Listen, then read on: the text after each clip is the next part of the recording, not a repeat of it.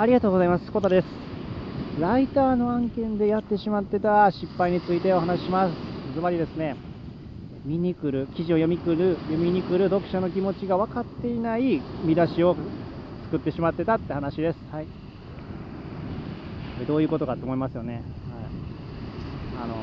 あ簡単に言うとですね、あの、案件をやってて、えーで本当ちょっと案件のことなので詳しく言えないんですけど、とある SNS のいいねの増やし方みたいな記事を書いてねっていう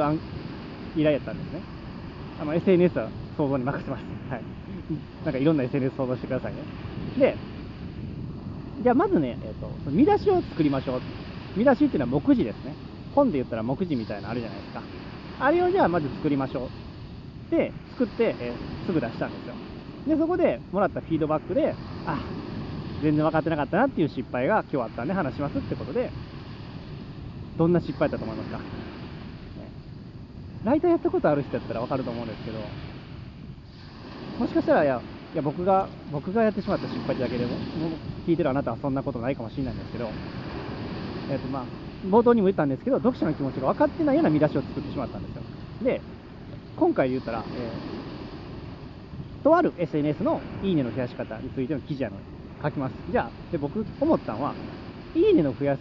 いいねを増やす、その理由書いた方がいいよなって思ったんですよ。そんなメリットあるから絶対いいね増やした方がいいよねっていうのを改めて書いた方がいいよなって僕は思ったんですね。てか僕がブログ記事書くんやったら書くと思ったんですよ。わかりますかね？そのいいねを増やす理由をね書いちゃったんですよ。まあお気づきの、まあわかんないあなたならお気づきかもしれないんですけど、フィードもらったフィードバックでもらったのは、えーあ詳しくは言えないんですけど、案件のことなんで詳しくは言えないんですけど、まあ、ざっくり言うと、もう、いいねを増やすっていう、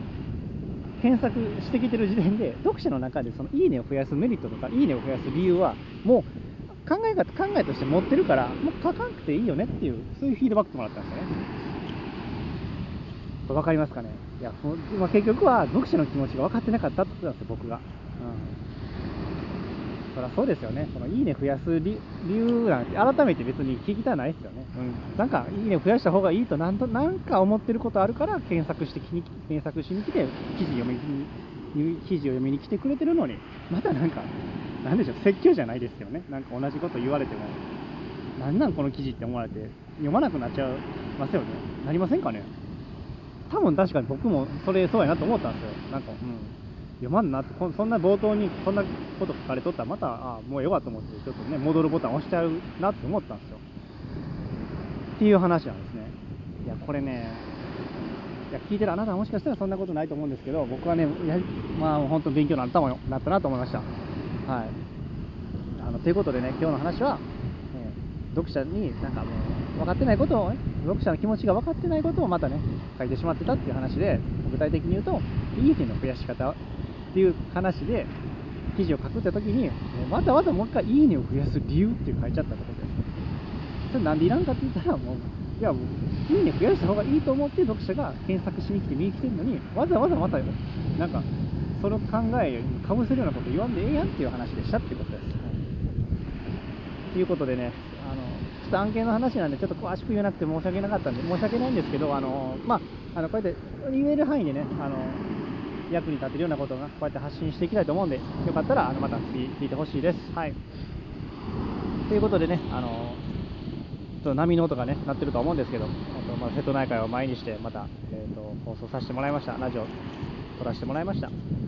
どうでしたかね？あのなんかね、あの一応概要欄に、プロフィール欄に、あの匿名のと質問箱っていうのを用意してるんで、あの例えばなんかコメントは、コメント欄に書いた自分の名前とか分かっちゃうから嫌やっていう人おると思うんですね。なんで、あの匿名であのお便りを受けるようなあの質問箱っていうのを用意しましたんで、なんかこういう案件とかどうやってますかとか、こういう失敗とかってしたことないですかとか、なんかそういうね、リクエストあったらね、あできたら答えていきたいなと思いますし、可能なほとんど答えられると思うんでね、そのそあのへ変な質問じゃなかったら答えれるって意味です。あのやったことない案件やったらすいませんっていう話になっちゃうんですけどね。はい、ということで、まあ、よかったらそちらの方からね、あのなんか質問もらったら嬉しいです。はい、匿名なんでね、あの全然わからないんで。はい。ということでね、今日も雨続きのね、この日本列島なんですけど、あなたのお住まいの地域はどうですか、ね、こっちはね、ちょっと晴れてます。なんか、天気予報ではね、曇りなんですけど、今は晴れてて、ちょっと気持ちいいです。はい。ということで、えーまた次回も、えー役に、ちょっとでもね、あのフリーランスで、えー、と脱サラした人向けの分け立ちを発信していけたらなと思いますので、よかったら次も聞いてもらったら嬉しいです。最後まで聞いてもらってありがとうございました。次回もまたよろしくお願いします。それではまた、バイチャ